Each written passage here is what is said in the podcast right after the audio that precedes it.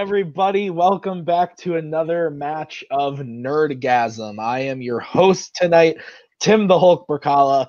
I am joined by two other exciting judges, people that I like, dare I say love in some situations. We are going to move first to that person I love, and that is Cody Newberry. Cody, how are you doing? Great. This should be a fun match. This should be a lot better than the last match that I had to judge for. Don't sugarcoat, that was rough. These two are very skilled. They're very passionate. So I'm excited for. I think it's going to be one of the best matches of the season because I think they both had great. If Bowman could ever got a match beforehand, like Bowman would be fantastic. But Jacoby has done a really good job in his previous matches, so I'm excited to see who actually wins out of this one. Yes, and down to another person I do love is Maggie Burkala. How are you tonight, my love? Yeah, I'm good. Here to judge Nerdgasm again. Definitely excited to watch these two competitors. I think they're going to be really great. I haven't seen either of them debate before, but what I know of them is people. They are quite funny and opinionated people, so it should be good. Yeah, and as Cody said, Boatman actually got a bit of a bye last time. We, behind the scenes stuff, it is what it is. But he hasn't actually played since his debut, so Jacoby's got one match on him. Will that he happen? Tried. He tried. He tried. He did. We tried. There were two times. That's what I'm saying. Behind the scenes stuff. It wasn't because of it. Like it was a lot of different stuff. But so Jacoby does have one match on him. Will that make a difference? We will see. But let's actually bring in Jacoby right now just to see how he's feeling. Jacoby, welcome. You are 2-0. Your last match you played was against who? What? It was Jim Green, I believe. Mr. Jim Green. Yeah, that was a fun match. Are you excited for this match today? Excited is a very old word because for these matches, they're exciting is nerve-wracking is what it is. I know how good of a competitor and just overall person that Boatman is. I think Boatman does everything. He's perfect at it. And he's just great at it. Now he has facial hair. Like I thought facial hair would be like the only thing I have above Boatman, and now he's starting to grow it too. So either way, I guess we should talk about debating. Debating is going to be fun. We're going to do that, and we're going to have a good time. All right. And we'll bring in the other competitor, Caleb Boatman. Boatman, how are you doing tonight? Are you excited? Are you a little nervous since you haven't played in a while? What's your thoughts going into today? January 2019, I messaged Brooklyn Vale being like, hey, I'd like to play a Nerdgasm debate. August 2019, I finally get a match. Then I'm supposed to play somebody, they drop out. I'm supposed to play somebody else. They drop out. Now it is March 26, 2020, and I finally get a match, and it's against somebody. It's against Jacoby, who is really good, and there's a good chance I might lose to him, and I'll be 1-1, and then I won't be back until 2021, everybody. Woo! Should I drop out? Should I just do a surprise drop out, like psych, and then we can go from there. Please don't. For my sanity, please don't. All right, guys. We are going to get right into question number one. The way this is going to work is you are each going to get 1 minute for your opening arguments. There will be 5 minutes of free-form debate, and then I believe we changed it to 1 minute closing argument. Cody, is that correct? That's what we did with the exhibition is 1 minute closing as well. So we are going to start with the first question, which is in the category of Game of Thrones. And the question is, what is the best season of Game of Thrones? We are going to start with Jacoby on this one. Jacoby, you have 1 minute to start your argument when you start talking. Okay, the best season of Game of Thrones is Game of Thrones Season 4. This was the season that was not only packed to the brim with amazing individual moments, like the extremely satisfying death of Joffrey, the first introduction of the Night King, the epic and brutal Mountain v. Viper fight, the Littlefinger reveal, and literally everything with Tyrion, ranging from his trial to his escape. Those were all great individual moments worthy of making this the best season. But what season 4 also does is give the best season-wide arcs and payoffs to almost all of its characters. Tyrion's relationship with his family was severed. Dany had to learn the difference between liberation and conquering. Sansa stepped out of her damsel role and hinted at the leader that she would become. Arya started her badass streak thanks to the Hound, and Jon showed why he was a true king thanks to the navigating the fight between the Night's Watch and the Wildling. Both for its individual moments and character arcs, season 4 was the best. Time. Okay. So we'll bring in Boatman for your opening argument. You have 1 minute when you start talking. Season 6 of Game of Thrones is where the story most capitalizes on its narrative buildup. Like, everything comes to a head in season 6 of Game of Thrones. And I think that's, like, very important, is all the elements of the show Game of Thrones really, like, shine here. It's everything, all the characters coming together, really. I think you get Sansa and Jon's reunion, which is fantastic.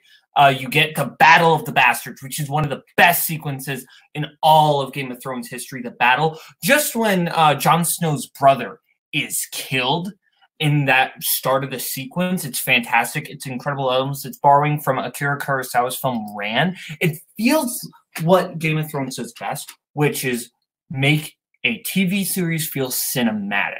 This feels like something that you could only do on TV, but it has the production value and quality of a cinematic film.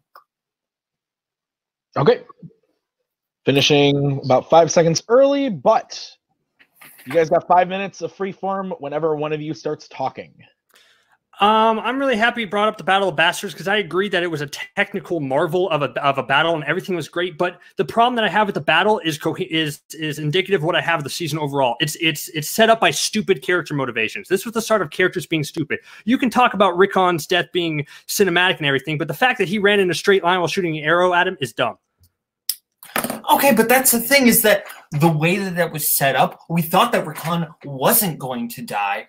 And the way that it was set up cinematically, you can say, oh, he ran into it. But no, he was trying to get away. It's just the way that the arrows, I can't remember the archer's name, but he's just a really good shot. That's what that's meant to set up cinematically. And then that's meant to really encourage Jon Snow's motivation, who's the important character in that sequence here. Yeah. But that's the problem, is that Season 6 tries to be cinematic when it forgoes character decisions overall. Rickon should have dodged. He's dumb for not doing that. That Battle of the Bastards is a great cinematic moment, but the fact that Sansa withheld the fact that the Knights of the Vale were on their way was a stupid character decision only meant to drive up suspense for the battle. And that's indicative of the season overall. Characters made dumb decisions in order to enhance the cinematic of the battle. Where you look at season 4, where every moment that you had was made by a smart character choice. And I think that's the difference between our two seasons. But you can talk about smart character choices all you want, and that's important. But ultimately, I think the actual quality of episode to episode, I think that's like a little nitpick. I think the actual cinematic quality of season 6 is what makes it so great. I think the problem with season 4 is I think episode to episode, there are some not great. I think episode 10 is kind of weak and gets really boring at times. Like, I think... and then there's just some weird stuff going on. I think Bran's trek across the north gets really boring. There's just a lot of like non-interesting stuff going on in this season. I mean, you talk about boring things that happen. Your season 6, had to carry the baggage of season 5, which meant it continued on the two worst storylines the show has done, which is the religious movement in King's Landing with the High Sparrow and Arya's training in Braavos. Both of those had well ran past their expiration date by the time it reached to an end, which I agree. What you said in your opening, it leads to a great ending, but the lead up to get there was tedious and a bit of a slog. My episodes were based on... individual moments that happened early on in the seasons that set these characters on more interesting paths. Your things they had to wait until the end for things to happen. Your season carries on the mystery of Joffrey's death, which goes on way too long. Like, Joffrey's actual death, sure, that's a fine sequence, but ultimately we're trying to figure out who killed Joffrey when really we all hated Joffrey. We're glad he's dead. Like, who cares who killed Joffrey? He's dead. Good job. But let's compare that to what your season 2 event was, which is the resurrection of Jon Snow, because both of those moments are very similar, because they both got it. Both happened at the end of season 2, where your thing was the least surprising thing ever and wasted 2 episodes to get there. Joffrey's thing was truly a surprise, and what Joffrey's death did, even though it's not a mystery, what it does is send every character into great new directions. It led Sansa to become more powerful. It led Jaime and Cersei to be a path of just being nervous and afraid, and it led Tyrion to disembark from his family. It meant something. Jon Snow coming back actually brought in interesting character motivations, though. You can say, oh, you saw it coming, but ultimately it doesn't matter because it brought back the interesting character of Jon Snow, one of Game of Thrones' best, iconic, most memorable characters. That's the thing that season 6 bringing back Jon Snow, where you waste time trying to figure out Joffrey's murder when we don't even care. Joffrey's dead. Who cares? I don't care who killed him. The goal of Joffrey's murder is not figuring out who murdered him. It's the impact that it has on the characters. And that's what the question is. The best season overall is the season of what these characters can do. And that's why season 4 is better. Season 6, when Jon comes back, he's just there. And all it is motivation to get him to Winterfell. It has no impact on any of the other characters. And it's something we all knew was coming. But the thing is episode to episode, I think if you look at it, I think there might be boring storyline elements, but I think episode to episode, Game of Thrones season 6 keeps things cinematic, where I think your episodes are very inconsistent in terms of quality, and I think that's one of the biggest issues. My episodes are very consistent from episode to episode. Yours are the ones who get marred down by bad storylines, by Tyrion becoming an idiot, by Dany having a very story that lacks any sort of nuance whatsoever. Arya doing that, Sansa becoming just a bitch, which is what she not is. Overall, mine's a more cohesive season from episode to episode.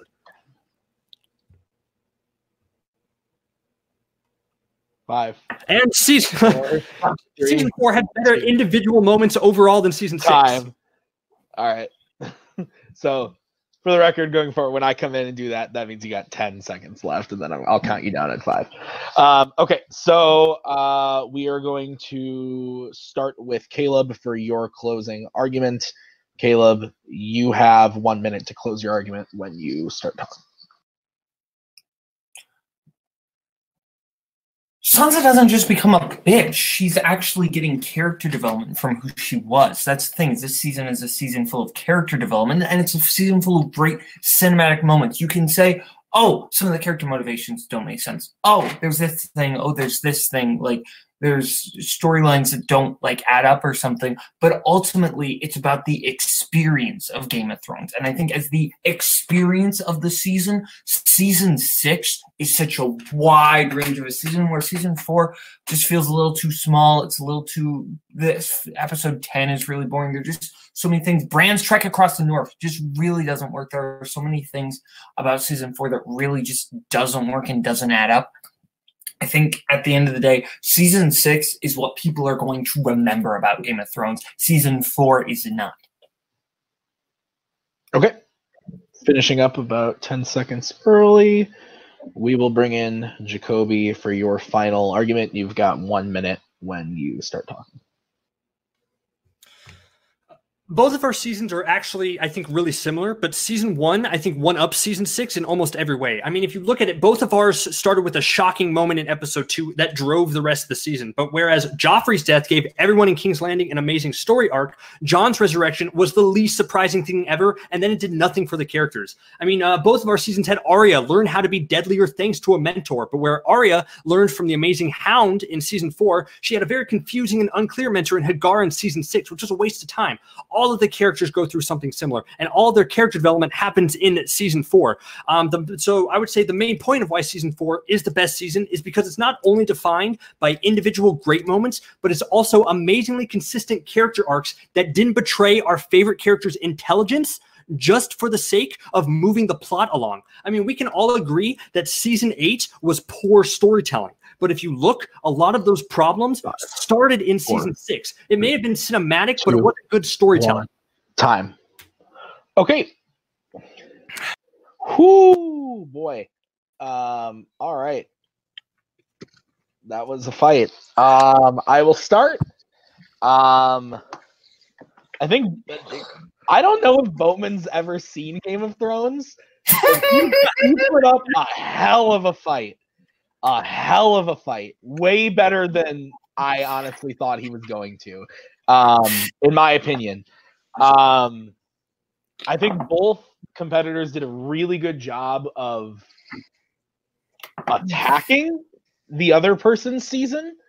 But I think when it came down to defending their season and why their season was better, I think Jacoby actually won this one out. I think he did a really good job of saying the specific things that were wrong with season 6, specifically about characters and storyline stuff. And Boatman kind of, hung up on a couple specific things about season 4 being bad, but didn't really have much to say good about his season beyond it being cinematic. So that's why I'm giving my point to Jacoby. Cody, I will go to you next. What do you think on this one? Boatman hasn't seen Game of Thrones when in his opening speech he says Game of Thrones 5 times. And then points out the biggest scene of Battle of the Bastards. So it was Battle of the Bastards versus season 4. And Jacoby had arguably the best opening to any debate I have ever seen, ever. He literally laid out the season for me, and I didn't, everything came flowing back.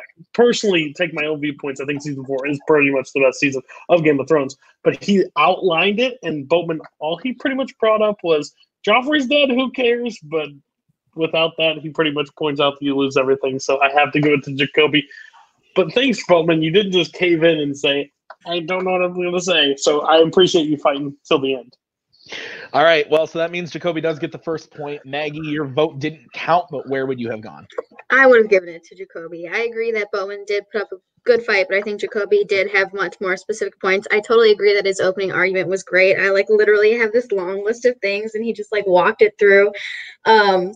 I think that Boatman's argument about it being cinematic is definitely relevant, but he did really just stick with the one thing, and he just kept saying that season 4 was boring, where Jacoby also responded with that, but with more specific moments. So, yeah. All right. Well, so Jacoby does get the first point, but we are going to move on to question number 2. I thought this was supposed to be about movies. It was about a year ago when you were supposed to get your original match from the chamber. Yep. Kept to be fair, we kept 2 TV categories versus the 15 we had prior. That's accurate. That's true. The only ones that are still here are this and Doctor Who, I believe. So yes, those are the only 2 remaining.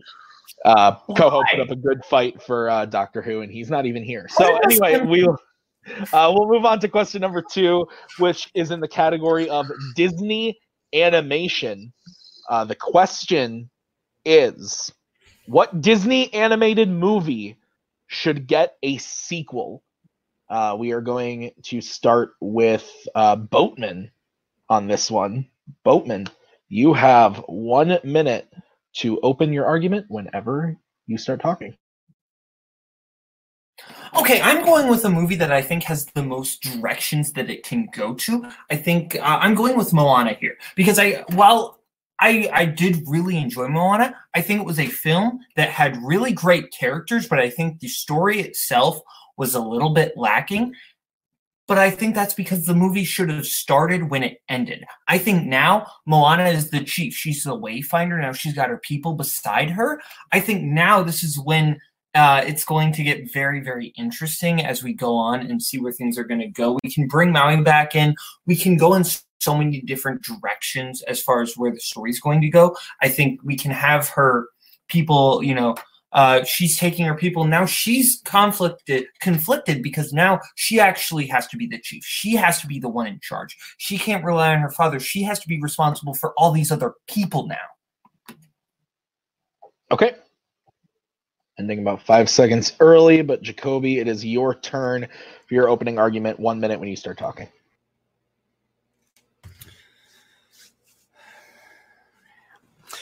When you're looking at making a sequel to a popular film, I think you should ask 2 questions. 1, is the world established in the first film interesting enough to keep exploring? And 2, do the characters in the movie warrant more adventures? For Zootopia, the answer is a resounding yes. Not only have we just scratched the surface on all the creative ins and outs that the city of Zootopia has to offer, but at its core, it's a buddy cop franchise. Judy Hopps and Nick Wilde formed an amazing partnership in the first movie. movie, and it's so easy to see why we should have more adventures with them in this stunning animal world. I mean, sequels oftentimes undercut the message that the previous movie laid out for the sake of drama and story, but a Zootopia sequel is most likely to avoid that pratfall by continuing the cop adventures of our main characters as they investigate more cases related to social commentary with an animal-infused tinge. Zootopia should get a sequel. Okay. All right. We've got Moana versus Zootopia. You guys got 5 minutes whenever you start talking. I think Zootopia was a really, really great movie, but I think ultimately, I don't know where Judy and Nick's relationship is going to go. I think either the movie's going to have to just kind of act like the first movie didn't happen, except now Nick's a cop, and just have some forced emotional conflict. I think Judy and Nick's relationship is perfect the way it is right now. I think Moana, she can have so many different dynamics now. I think that's where it's going to be more interesting. When I was thinking about this, I related back to Lethal Weapon. Lethal Weapon, the franchise itself, didn't get after Murtaugh and Riggs solved their conflict in the first one. No, it became more interesting in the second one because now they're on their same side, handling cases in a different way, and it still created a great movie. So I think overall, you can still have a great movie going forward. And you said it yourself. It's like the second movie start where the first one did. I'm sorry you didn't do that because that happens in the first movie. The first Moana movie ends in a great way with the Voyagers going off into the unknown, and that by having a sequel, you answer that question. And I think that undercuts the powerfulness of the first movie. I don't think it undercuts because now we actually get resolution to the conflict that was set at the end of the movie. I think with Zootopia, you're bringing up Lethal Weapon. You know what the biggest problem with Lethal Weapon 2 is? It's the fact that Riggs and Murtaugh are the least interesting part. The reason why Lethal Weapon 2 is so great is because you have Joe Pesci in there as Leo Getz. That's really the great thing about why everybody likes Lethal Weapon 2. So I don't think just because Lethal Weapon 2 worked with it, that Zootopia 2 would work with it. And I think with Moana, again, you can have so many different dynamics now with the villagers and all this other stuff. I think bringing Maui back in and, you know, because now they've solved the problem, but Maui's still kind of an egotistical dick. And I think that's something where you can go more interesting with that. You talk about, it's like Moana has so many different directions you go. No, they have more islands to discover. That's the main point of it. With Zootopia, you have this world, you have this city where different crimes can happen, where different events can happen, where a million different directions that you can go with this thing. Lethal Weapon 2 was not a success just for Joe Pesci. Lethal Weapon 2 was great because of the world around it. And that's what Zootopia creates. And that's when you should make a sequel from a movie, when your world is interesting enough. Moana and Maui's character arc are done. They solved their problems and they're going on. Anything else is just an add-on. It should not have a sequel because the first movie did enough. Zootopia's world is kind of bled dry. I feel like all the animal jokes that they have, they've made. They're done. I feel like anything else, it would just be repeating the same jokes, and it would get very old and very annoying and be like, wink, wink, remember the sloth? Wink, wink, remember this? With Moana, you're right. You have an open, vast ocean with so many islands, so many different characters that you can introduce and put in. I'm not really trying to pitch this movie. I'm not trying to come up with a story because I don't think I'm better than the Disney writers. I think the Disney writers would be smarter with a Moana sequel than they would be with the Zootopia sequel. I think Moana was a film that was very important to a lot of young girls, whereas I think Zootopia was a film that a lot of people really like, but ultimately, you can say the social issues, but if you look at, Paul Oyama's breakdown of why the social issues represented in Zootopia really weren't okay. Sure, but I would say overall the theme is stronger. You say that Moana has this self-discovery and that she goes forward. That's fine, but any recent Disney movie, all of them have that theme of self-discovery and believing in yourself that you see in Moana. But Zootopia took a very real-world problem with racism and stereotypes and told a super important story about it. I think the world, especially now, needs more from the Zootopia franchise because it's trying to do something different than what every other princess Disney movie is. And Moana, even though it is a little bit different, it still falls under that umbrella. Zootopia represents a branch off into something exciting and new in order for it to continue on, and it does so with great characters who can work together and have more. 1 minute. Well, the thing is with Moana, though, we are getting an angle that we haven't seen before because now Moana is actually getting to be the chief. She's getting to be in charge. She's getting to be the ruler of her people, where you can argue that Frozen 2 tried to do that and Frozen tried to do that, but really, Elsa's always off on her own, so she really doesn't get to rule. This will be the first time we actually get to see a character get to, the princess get to actually be in charge of her people. And Zootopia, the first one, it was very much, they dealt with the racism very much in a black and white way, not to, pun not intended, and very much like a very basic way. And I get that so kids can understand, but I think ultimately that hurts the social issues. I don't think it does at all. I think the social issues are what important, especially now. You said it before that Frozen did it already. The arc that Moana is going to go through with that. Zootopia is at least going to do something different with the sequel moving forward. Time. Okay. Good job, guys. We are going to start with, I forget, Caleb, I believe, right? Who just started this one? I started. My mind. Okay, so that means Jacoby, you are starting this one. My bad. Sorry, guys. Okay. 1 minute when you start talking, Jacoby, to close your argument. Okay, the question is, what Disney movie should get a sequel? And the short answer to that is the one that continued the story of the first one organically. A lot of Disney movies feel standalone, and Moana is definitely one of them. I mean, it had an open and shut story and ended with the Voyagers going off, not knowing what's out there. It's powerful stuff, and that ambiguous ending should remain that way. But Zootopia gave us this incredible and intricate world that still has so much to explore. A Zootopia sequel is in just this really incredibly rare position where not only can we see more classic cop and detective stories with a clever animal spin, which the writers can definitely handle, but also the very nature of it being a buddy cop formula means that it can tie into the themes of the first while doing something different in the second without hurting its legacy. On top of the fact that Judy and Nick are both more well-rounded characters whose relationships I want to see more of. Maui and Moana finish their issues. Five. Nick and Judy have more to go. Zootopia should get a sequel. Time. All right. Boatman, 1 minute when you start talking to close. To kind of counteract Jacoby's point from earlier, I don't think Elsa... took the same direction as Moana. As I said, Elsa was on her own the whole time. Now Moana is actually going to get to be with her people, so we're going to get more with the Islanders and all that stuff. And I think that's where Moana is going to shine, is we're going to get more with her actual people, more going on. We're going to get to see more of the island. At the end of the day, Zootopia, it was a one story, and the best you're going to get is a bunch of cop movie cliches done with animals, like Jacoby said. I'll yield the rest of my time.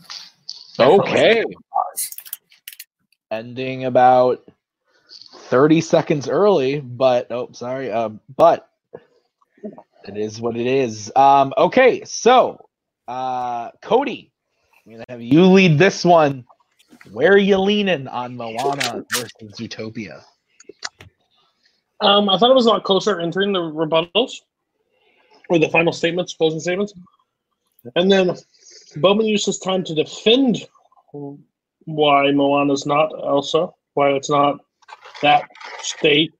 But I felt like Jacoby gave me the full-on argument, like overall, like where everything should go and why. I think they both kind of painted the pictures that they're not the writers for Disney, so they can't really tell you where they think they go. But I think one of the main, I'm giving my point to Jacoby because I think my main argument was I think Jacoby was able to drive home the fact that Moana's story ended and why do we need to see that. And I didn't hear a great rebuttal of why, besides the villagers and the travel, like what are they doing? I know he's not a writer, but I want to know something. But he at least pitched another buddy cop where they go with ties back to Lethal Weapon, which is a successful franchise. So I'm going to go Jacoby. I just think he gave me more. All right. Maggie, you are next. Where are you leaning on this one?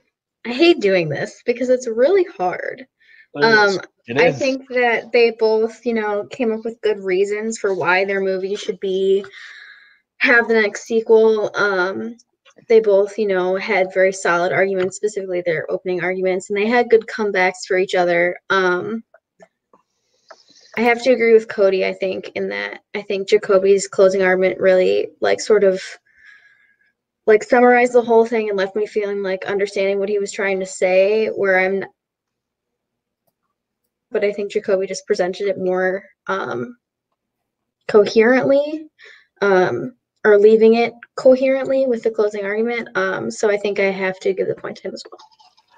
Okay, so that means Jacoby does get the second point. My vote didn't count, but I actually would have given it to Boatman. I thought Boatman, despite his lackluster closing, I think he did a lot more offense against why Zootopia wouldn't be a good sequel versus Jacoby's offense, and I thought he actually defended Moana pretty well, in my opinion. But again, my vote didn't count, so Jacoby does get the second point, and we are going to move on to question number 3. If I'm not mistaken, Boatman needs this point in order to move on in the match, and question number 3 is going to be, what is the best Batman performance? We are looking for not Worlds of DC, so Ben Affleck does not count, and we need the actor and the film in which you are arguing.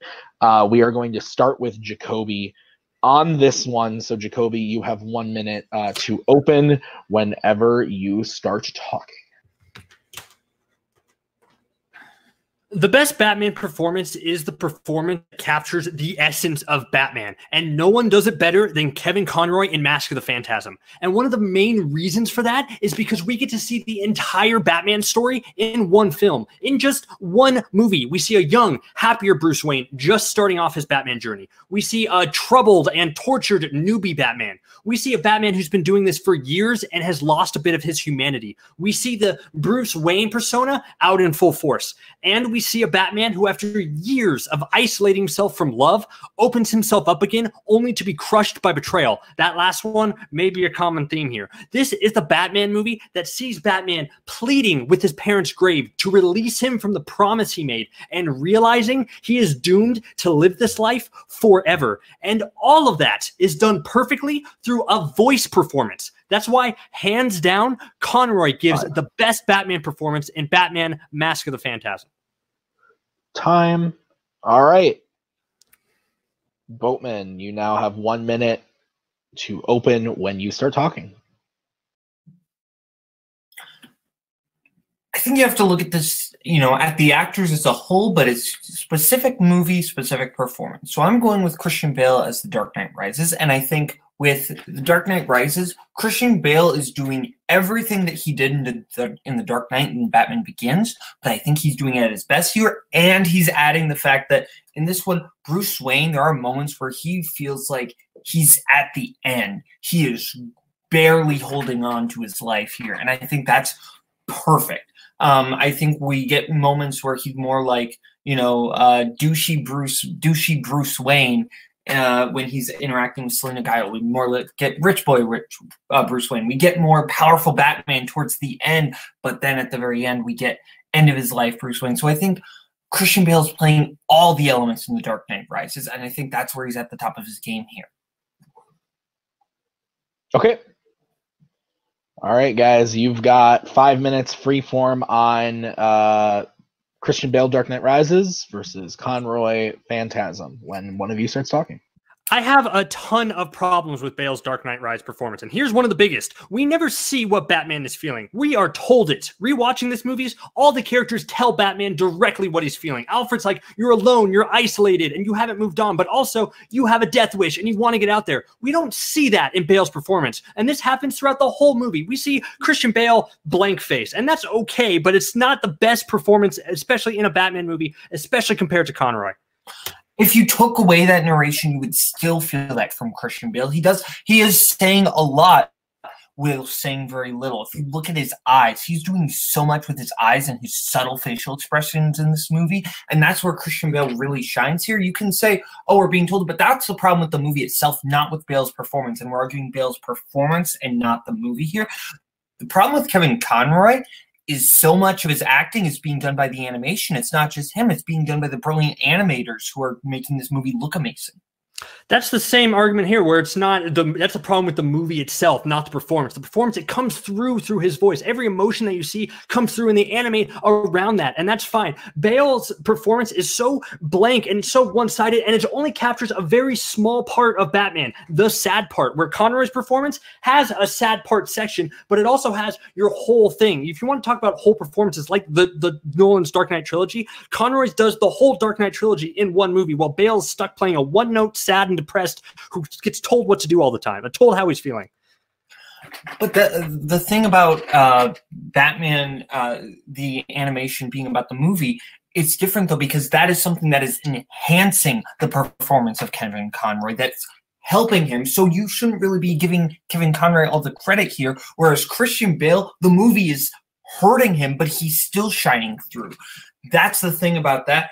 And I think we're not just seeing a Bale that's just sad and depressed. No, we are seeing sad and depressed, but we are also seeing one who is seconds from death's door, seconds from just giving it all up and just going away. And well, then we see one who's at acceptance, and we see the great interaction with him and Selena Kyle. We do get more of like the traditional Bruce Wayne. So we're getting a lot of different elements where, again, a lot of the things that are great about Kevin Conroy's Batman are not because of Kevin Conroy. And you also have the animated series where so many things are great from there and not just from the actual movie.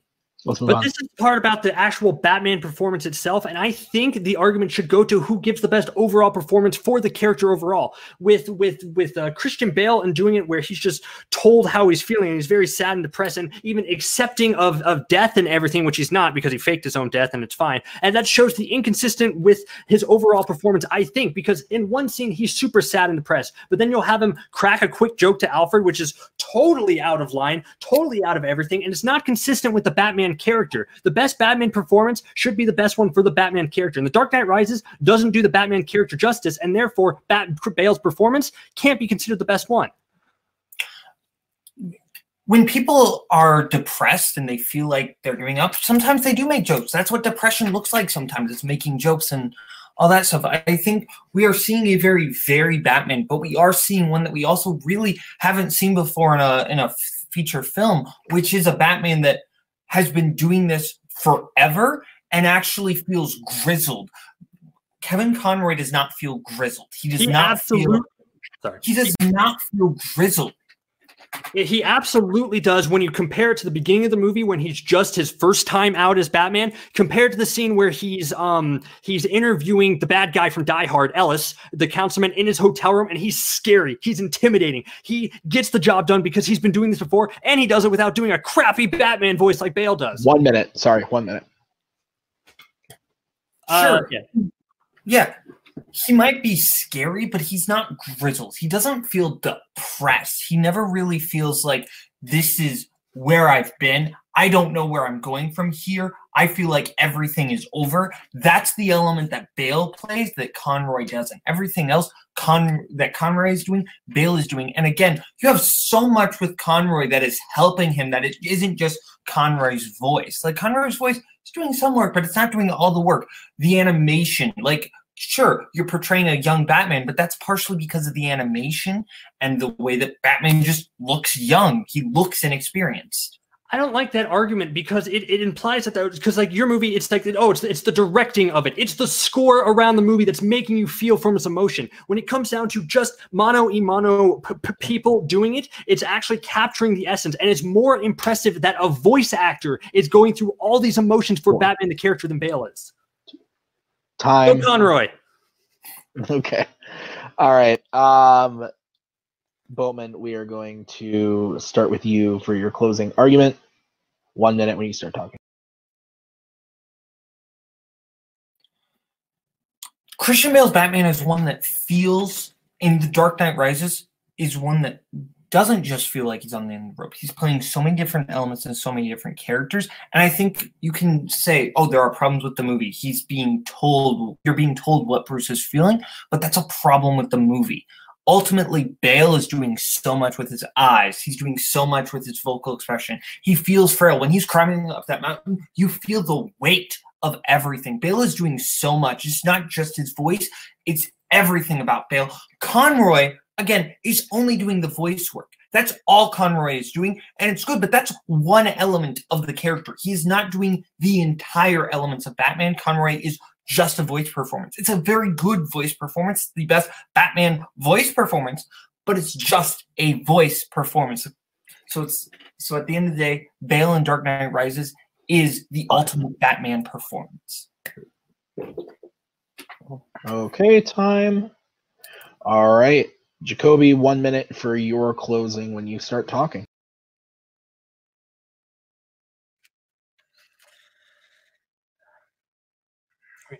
Conroy did something amazing with Mask of the Phantasm. He delivered a performance that absolutely nailed every great thing about Batman's entire character, and he did it with just his voice. There has not been a performance in any Batman movie that has covered so many aspects of the Batman character like Conroy's. Even if you believe Bale is a better actor than Conroy, which, come on, he is. The question is best Batman performance, and that should go to the guy who understands the character more than anyone else. I mean, one scene that you just can't get out of your head if you're talking about weight of the tower is the scene in Phantasm where Batman is pleading with his parents' grave. It's one of the most powerful Batman-focused scenes ever because he's truly at a crossroads and is begging for the world to let him be happy for once, but he knows he can't. He knows his fate. That scene is just one great moment in a whole movie of character-driven, powerful Batman performances, and it's why Conroy gives the best Batman performance. It's so much, just because the voice makes it more impressive. Time.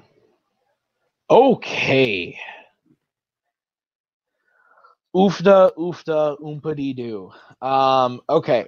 We are going to start with Maggie on this one. So sad. Maggie, you get to go first. What are you leaning on, Bale versus Conroy? This is really tough, you guys. You both had really good arguments for your character, and you really did. You tried to throw the movie at each other, and that did not work for either of you, so that cancels it out. I think... Shit. I think I have to go with Boatman, because I really think that the subtleties in Christian Bale's performance with, like, his face and his eyes are definitely something that plays into the character's performance, and it is, you know, like he said, the Batman at the end of his life, or end of his career as Batman, and I think that really plays into Bale's performance. I really thought that Jacoby's arguments were strong about it being the whole story, but I think that the Bale subtlety really is something that isn't necessarily captured in a voice performance. Okay. Shit. So I'll go next. Don't you fucking do it. I think Maggie's totally right about the using the movies as like a back and forth. I don't care about the movies in this argument. It's about the performance. So bringing up, you know. Things about the movie not being written well or it being animated, I don't think really have a stake. So that being said, I'm going to give my point to Jacoby. I think that Jacoby gave me specific examples of points in the movie with what Conroy is doing with the performance. While Boatman also did that, I think that he was just kind of, again, using parts. It's so hard. I think he's just, I don't think it was as strong as Jacoby's performance, or talking about the performance from the specific parts of the movie. So I'm going to give the slight edge to Jacoby, but it was really close. So I'm sorry, Cody, but it is going to come down to you on this one. Great. So Jacoby fought a lot like I like to fight. Is just like he was pissed off about Boatman's choice and he let him know it in the first minute, which I appreciated a lot. But this question is going to like raise the hardest question ever. Is voice acting the same as real acting when it comes to on screen? And they both painted me pictures of different things. Do I respect voice acting? 1,000%. I think voice acting should be nominated for stuff like that. But at the end of the day, they both went to the well for performance based. And that's what I wanted the question to be. but then it was really hard to attack Bale on all the stuff that he was adding to it. Besides voice versus voice, Conroy wins. But, like, they went at each other with such, like, you felt the feelings, you felt all the stuff, and Bowman painted that picture for me. I think they both showed so much stuff. This is the one of the closest classic debate line. This is 51-49. I promise you, it could go either way. But I have to go Boatman on this one, and it's nothing that I believe in real life. It's just how it was presented. Is I have to give Boatman the point on this one. All right. It didn't decide the winner, so yay! All right, so we are going to the final question of the prep round. If Caleb gets this one, we will move on to the speed round. Jacoby hits this one, the game is over, and Jacoby will win. So let's see what happens. Guys, your question is in the category of Disney live action. And the question is, what is the best Disney live action sports movie? We are going to start with Jacoby. No. Yes. Yes. No. Yes. Yeah. Yes. Yes. You said Jacoby? No, it's Bowman. We start with you. Oh, you did start with me. I'm an idiot. Yep. So, Bowman, I'm terrible at this. Bowman, you get to start 1 minute. Best Disney live action sports film when you start talking. Okay. I am going with a movie that I will fully admit, I'm not a big sports guy. I am not. That being said, I know, shocker, right? But I think this is the sports movie that I enjoy, that I love, that I quote. This is Remember the Titans. This is a movie that is not just about sports. Sports is the backdrop, but it's really about race relations in the 70s. And that's really what it's about. It's about community. It's about harmony. It's about all that. I think it's a film that has an incredible performance from Denzel Washington. It has a remarkable cast of memorable characters. But I think the best thing is the best sports movies aren't about the sport. And if you take away the sport, it's still a great movie. That's what Remember the Titans is. That's why Remember the Titans works so well, is because of the real-life parallels and the real-life race relations going on in the movie. That's why Remember the Titans is is the best in live-action sports film. Time. Okay. Jacoby, 1 minute when you start talking. Let me ask you something. Do you believe in miracles? I certainly do, after watching the best Disney live-action sports film, Miracle, which tells the true story of the United States hockey team beating the unstoppable Russians in the 1980 Winter Olympics. And the reason why I think this is the best Disney live-action sports film is because it tells an incredibly accurate, thrilling, character-driven story that hits all the beats of your standard feel-good sports movie without overindulging in cheesiness or forced sentimentality. A lot of Disney live-action sports films are manufactured to manipulate you emotionally by changing up the story in order to make it more dramatic. And that's okay. There's nothing wrong with that. But Miracle doesn't have to change practically any of its true story. This is an incredible, feel-good, inspiring story about overcoming differences to work together and beating an unstoppable force. It teaches us, the valuable lesson about how the path to greatness is not easy, but rather it's learned, and it stands apart from every other Disney live action sports. Time. Okay. 5 minutes, free form. When you start talking.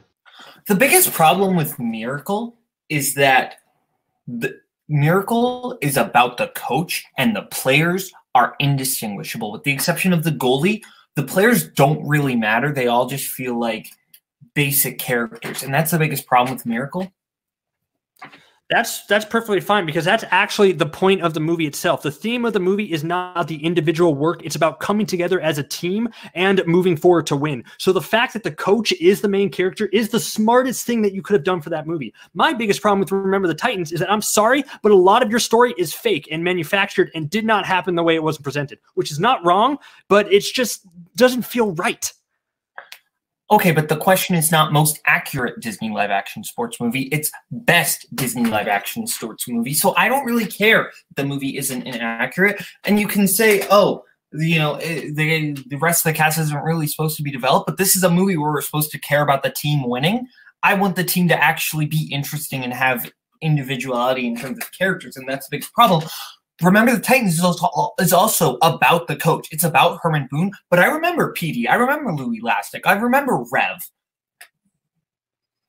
Which is fine overall for the story, but both of our movies tell the same story overall, which is hard work earns everything, and everything it comes down to kind of the same movie. So I think the one that should be awarded the best sports movie is the one that actually inspires a sense of trueness, a sense of realness, a sense of real life. The one that doesn't have to strip away fake and add corny characters or anything else added to it in order to make it a compelling and thrilling story. But again, it doesn't matter what's actually true, what actually happened. It matters what the actual movie is. And ultimately, what Remember the Titans is about, it's about racial harmony and working together. It is about working together, but it's about working together despite differences, despite everything else. It's about putting that away and being yourself while still being an individual, while still being yourself, but working together to compete the goal. When the Titans win, that's not just them winning, that's winning for integration in general. When the team in Miracle wins, they just win. The movie did such a great job with presenting the America's viewpoint of the Cold War at that time, of how much Russia was a scary presence overall, and the fact that these college nobodies could work together and beat this unstoppable Russian force is so beautifully portrayed, where at the end, you're rooting for these underdogs, because they actually are true underdogs, where unlike the Remember the Titans, who were never underdogs in any of the games that they ever played ever, which is fine, again, but it still doesn't hold a candle to the fact that this was a very real story. This was a real Disney sports movie in real life, which is amazing. I mean, Remember the Titans is based on a true story. You can say they changed the thing, but at the end of the day, Remember the Titans is still based on a true story. There are a lot of true elements about it. And I think, again, with Remember the Titans, they were kind of underdogs. Nobody believed that they were going to be able to work together, and they pulled it off. Yes, were they the best team in the field? Absolutely. But it was a case of if they lost one game, Herman Boone was going to be out of there. They were at the edge of their rope. Every single game mattered. It wasn't just the one big match as they prepare for. Every single moment mattered. They couldn't have one single misstep. And they had to come in Miracle. It was the same basic concept, but the fact that Russia came to New York to play an exhibition game a few weeks earlier, and the Miracle team got their butts kicked, 10-3 in hockey. That's insane. And the fact that very truly they come back just a few weeks later to win that game is nothing short of incredible. It was an actual miracle. I'm sorry, but Remember the Titans has to emotionally manipulate you in order for you to believe in the story, which is such. Bertier's accident did not happen before the final game. It happened way later, after the season was over, which is fine, but it just manipulated into thinking that there's actual conflict in the final match, where mine actually had final conflict in its true underdog story. But again, that's a true story. It's not the most accurate. The question is not most accurate Disney live action sports movie. I don't really care that it's not accurate. This is the most watchable, most enjoyable, the best made movie. If a movie is not a true story, it doesn't matter to the quality of the movie, because at the end of the day, it's a great movie. Your movie, again, has characters who, I don't really care about the team. We care about Kurt Russell winning, but we don't really care about the team itself winning. That's the biggest problem. There's no individuality in the characters themselves. Because the movie is based around Kurt Russell. You want him to win. Everything is based around him to win, and you learn about his backstory and his drive in order to come out on top of the end, and he does. All right, we're going to start with Jacoby. You have 1 minute when you start talking. I think both of our movies are actually, really similar, not just in terms of plot and story, which they are immensely, but also in how they inspire us. Both movies teach us about hard work, dedication, and working together, I think, in order to achieve greatness. Both of our movies are anchored by strong performances by hard-as-nails coaches who want to push their players to greatness. So why is Miracle the better Disney sports film? Because it shows how impactful and how powerful an actual true story can be. It's fine that Disney wants to cut and hack true stories to make something emotionally inspiring. But besides that being a little dangerous to how we view history, the best Disney sports film should be the one that doesn't have to do that. Miracle is a movie that finds the emotional, inspiring core story by focusing on the right character, the coach. It's fine that the other characters aren't well developed because the point of the fact set is the coach. And so Miracle transcends what a typical Disney sports movie can be. I love Remember the Titans for what it is, but I want to remember them accurately. But Miracle is the best Disney sports film. Okay. Whoops. So, Boatman, you have 1 minute to close whenever you start talking. If I want accuracy at the end of the day, I can go read the story of the Titans. We're talking about best movie here. We're talking about quality of characters, quality of acting. Remember the Titans is a movie that is about the coach, but it still keeps the side characters interesting. It still keeps Louis Lasset, Gary Bartier, all those characters dynamic. They all have their own pathways while still keeping the main focus on Herman Boone. That is the main thing. Miracle is a film that, while yes, there are elements of a true story, ultimately, I could have just read the true story. Remember the Titans is a film that ultimately is entertaining as a movie. It is the best movie. It is the best Disney live-action sports film because it is the film that gathers all the cinematic elements together and does them each perfectly. That's why Remember the Titans is the best Disney live-action sports film. Okay. Ending about 5 seconds early, bringing in the judges for this last prep question. I get to start on this one. I had to break the tie. Let me go. You follow where you get to tear apart. We've all broken We've all been the one to not vote once, but that's fine. You go right ahead. You go right ahead, sir. Yeah, I'm not being put back in that situation. Maggie in that situation. That's fine. I'm okay with that. You have a little bit, not me. This is a really bold strategy by Bowman. Basically saying, he started with saying, the sports is fine, but the overall thing, it stands alone as a movie without the sports in it, which is not the question. But then he kind of didn't focus on that and started, he took on to the argument. There's a hard argument is if realism, if the realistic matters in the movie, and I don't think it honestly does. But I believe that Jacoby painted the picture of why Miracle is honestly the best Disney sports movie because I think he tackled what the world of the sport really meant. And I think one of the key moments of the match was when Boatman said, it focuses on the coach, and Jacoby was able to counter that because this is about the team, and that's the smartest strategy, and I think that was a beautiful rebuttal, and it kind of set the groundwork for the rest of the match. So I give my point to Jacoby. All right. Well, I'm going next. Okay.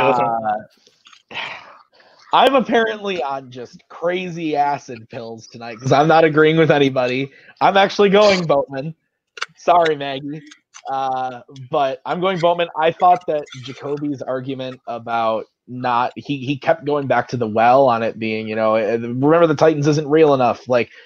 That didn't really hold any weight for me as an argument. Bowman was very easily able to be like, that doesn't matter. We're talking about the best movie. And he brought up a lot of different characters in the movie and about why when the team wins, you're happy they win. So I'm in the end giving my point to Boatman. So Maggie, it is up to you. Mm-hmm. This is very rude of you to do this to me. I'm so sorry, my love. No, you're not. I am... So they both obviously did very well. It was a good argument. This whole match has been really good. But I think I'm also going to give my point to Boatman because I agree that Jacoby got really hung up on the accuracy of the movie. And I don't think that was a good place to get stuck. His closing argument really sort of came out of that, which was good. But I think that Boatman just had the stronger argument about the movie generally being better. And I know Cody apparently disagrees with this statement, but his statement in the opening argument where he said that, you know, a good sports movie is good if you can take the sports out of it and it's still a good story. And I actually agree with that, because you don't want to be watching a movie where it's just, I could watch sports if I wanted to watch sports. So for that reason, I'm going to go with Bowman. Okay, well, we're going to that's it. We tie, right? Like, that's it? Yeah. Can we just go in? I'd rather that. You're both going to play somebody else. It's going to be another three-round match, or another three-person match. I hope whoever else I play drops out again. There you go. And then you two can just play again. So we are going to the speed round. The way this is going to work, Cody, correct me if I'm wrong. You guys are going to get 45 seconds to open an argument. Whoever says an answer first after I ask the question is going to go first. The second person will then get to rebuttal 45 seconds, and then you will both have 30 seconds to close. Cody, is that correct? That works? I think we've done 40-30, but it's not I don't actually know what the actual time limit is. So 45 sounds perfect. Let's go. 45-30. Let's do it. Okay, so do you both understand how this is going to work? I think we both pick, and then it's not like I just like if whoever says first then starts talking for 45 seconds, right? No. So if I said the question was what's the best Star Wars movie, and Boatman says the Phantom Menace, he has to then argue. He has to then argue that first after you pick your answer. Good. Got it. Just wanted to be sure. Great. Okay. So guys, we have your speed round question. So again, whoever says something first is going first. Please be Game of Thrones. The category is Pixar. Fuck. The question is, who is the best Pixar main character?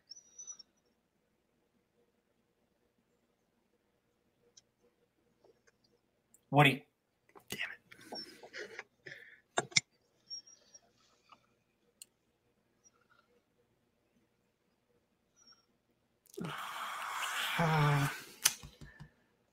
Lightning McQueen. Okay. So, Boatman, you get 45 seconds. I'll stay on screen for this whole speed round just to give you guys a countdown, but Boatman, you get 45 seconds whenever you start talking.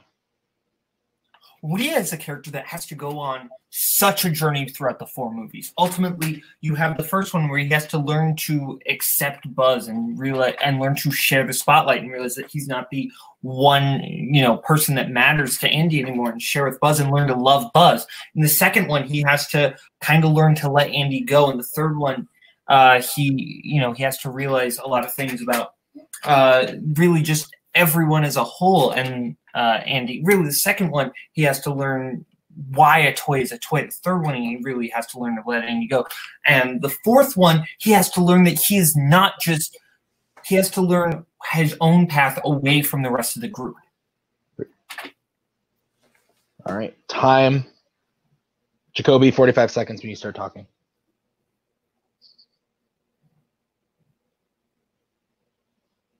I was surprised I chose this because I'm not a big fan of the Cars franchise overall, but Lightning McQueen itself, if you look at his arc between movies 1, 2, and 3, it's actually one of the best individual arcs of a character ever, from where he starts to where he ends. When it's starting off, it's just as a cocky racer who doesn't know respect, who only cares about himself, and he learns from Doc Hudson that what it takes to be a good racer. It's an amazing character change. It continues on in Cars 2, where he learns how to be a better friend to Mater, which continues on the themes of the first one. And then in the third one, to go to an even greater standpoint, where not only does he have to deal with his mortality and where he goes from here and to continuing to race, but rather he makes the very bold and brave choice to step back and become a mentor to the new wave of racers. Overall, as a story arc, it is the most complete and best. Time. Boatman, 30 seconds when you start.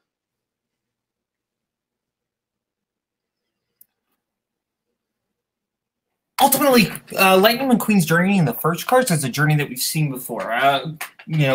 Cocky asshole becomes actually like a nice person, and that's just something we've seen before. With Cars 2, he's just completely put to the side, and he's not actually doing anything. He's just there for some stupid jokes. He doesn't actually matter. In Cars 3, he's just doing, he's Doc Hudson this time. Like, that's all he's doing. It's essentially, he's in the position that he was in the first Cars. So ultimately, that means Queen is a dumb character with a dumb voice. By time. Jacoby, 30 seconds when you start. Woody had a great arc in the first three Toy Stories, but then the fourth one kind of tacked on a new character development for him that didn't quite work to the best of his extremes. Whereas Lightning McQueen had a very complete character arc in the first through the third movie, even in the second movie where he's just a friend and side role, it plays on to the lessons he learned from the first one, which makes him a more cohesive character going from movie to movie to movie. The fact that he was able to give up his role in the racing in the end of Cars 3 is even is more amazing when you look at how far he came in the first Cars movie. Lightning time is good. Time. Scratch whatever Jacoby said at the end there. Judges. I said Lightning McQueen is good. So no, all right. Not good. Okay. Maggie, I will let you go first since you were tiebreaker last time. Can I go second? Okay. Fine. I'll go first. Then I guess I'll have go, to I'll think go, about it for a second. Then I'll go You're first. I have my on me. I have my decision. I'll go first. I'm giving it to Jacoby. Fucking call me a crazy madman because I hate Lightning McQueen in the Cars, but he painted the picture of his arc from 1, 2, and 3. Boatman just kind of said a couple things about Woody in his opening, didn't really say anything about Lightning McQueen, and then spent his entire last 30 seconds didn't say a peep about Woody and just, you know, had a couple things to say about why, you know, Lightning McQueen is something we've seen before in other movies. I think that Jacoby did a really good job of just saying, like, this is Lightning McQueen's arc. This is why it's good in a series of bad movies. And then this is why Woody's arc over the course of the 4 films isn't as good. So surprisingly, I'm giving it to Jacoby. So Maggie, I will go to you next now. Yeah. Okay. So I think that they're both great characters, and they both do, as you both mentioned, have really incredible journeys over a large span of movies. But I think that I'm going to agree with Tim and give the point to Jacoby because while Boatman did paint the picture in his opening, he did have a good jab at Lightning McQueen being that he's not really in the second Cars movie, but I think that Jacoby had a really great really emphasize Lightning McQueen's journey and why it's such like the completeness of his arc and how he really came far over the 3 movies. All right. Well, with that means your winner is Jacoby Bancroft. Cody, your vote did not count. Where would you have gone? I can do the classic third judge thing where I'm like, well, I was crazy, Boatman.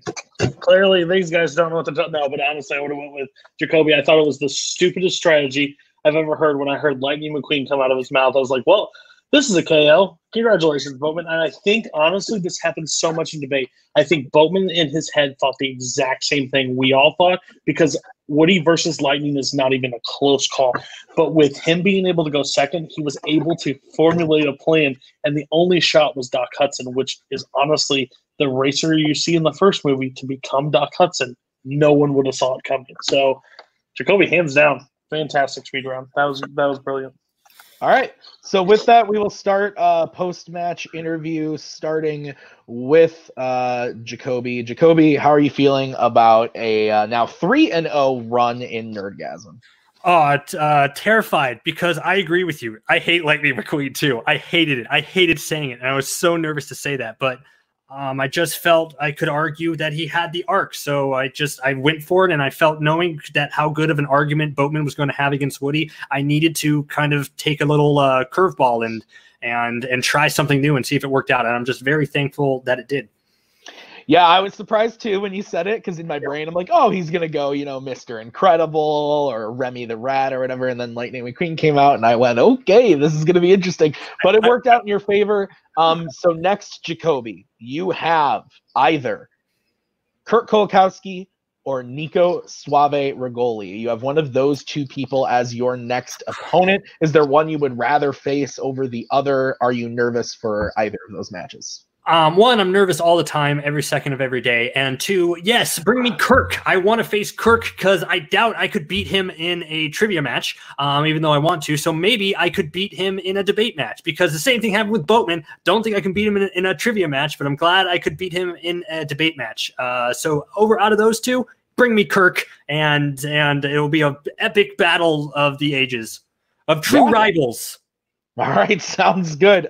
We will see what happens in 2 weeks with that match, so we will find out who you're facing very soon. But, Jacoby, congrats on winning today. We will see you in a few weeks with your next match. Next, we are going to move over to Lil Boatman. Boatman, you played a hell of a game. You missed the first two questions, but you put up a hell of a fight in both of them, came back to get the last two. Didn't quite work out for you in the speed round, but how are you feeling overall today? No, I feel good. Jacoby's a great debater, so it just sucks being 1-1 because now it means I won't be back for a while, and I enjoy playing. So you know that is it's not fun being a 1-0 having to play a 2-0, especially when that 2-0 is a skilled debater like Jacoby. I think this match should have gone. I mean, it went to the wire for a reason. I think Jacoby's a fantastic debater. But you know, it was a good match. I think for someone who has never seen Game of Thrones, I think I did the most good I could do with Googling things about season 6 and season 4, and literally for my opening argument, reading segments of Collider's ranking of the season. Oh God! I had nothing to go off of. I had never. You're asking me to watch seasons of a television show. I'm sorry, I don't have time to do that. That's fair. That's absolutely fair. But I know that yes, 1-1 puts you in a position where you're not going to be back for a while. But that little while is actually probably towards the end of this season when we have another run of people like the 1-1s, the 1-2s. We do have room for those at the end of the season after our next debut set of people. So we might see you back at the end of this season, if not early next season. So is there anybody that you would just have a dream match, could debate against? Give me Nico. I want Nico. If Nico loses against Kirk, I'd be happy to give you Nico and have Jacoby play Kirk. I think that's a great double set if that were to happen. Absolutely. But you don't want Kirk if... Oh, no, Kirk thank loses. You. No. Got it. Understood. No, well, if that happens, I'd be happy to do it. We can make it happen. So, yeah, absolutely. Okay, so we're going to throw it back to the judges real quick for closing. Cody, any final thoughts about the match? Two things. Nico versus Bowman is a clear, easy schedule. I don't see any issue with that. I think that would be a fun match. I don't think it will end well, but it's going to be a fun match. And the second thing is Nico, Kirk, and no offense, also yourself, needs to watch out. Jacoby is no joke in this league, and Robert. I would be afraid to play Jacoby Bancroft right now because, like, there are certain debaters like you and him are two in this league that scare me, and like that's you guys prep so well. I'm hoping that's the finals. I really am hoping that's the finals, but it's going to be a damn good championship match if that's actually how it breaks down. Yeah, at this point, Jacoby's got either Kirk or Nico next, like we said. The winner of that match is up against Robert Parker in a number 1 contenders match, and then it plays me for a title. So I'm afraid of all of the people. I'm always afraid to ask my wife. Speaking of which, Maggie, what'd you think of the match overall? Yeah, I think it was a great match. I think that all of them were really, really close questions. They all had really coherent arguments, even though Bowman was... reading from the internet, I guess. But overall, yeah, I think both competitors are great. I would love to see Boatman play Nico. That would be very enjoyable. And I look forward to see what Jacoby does next.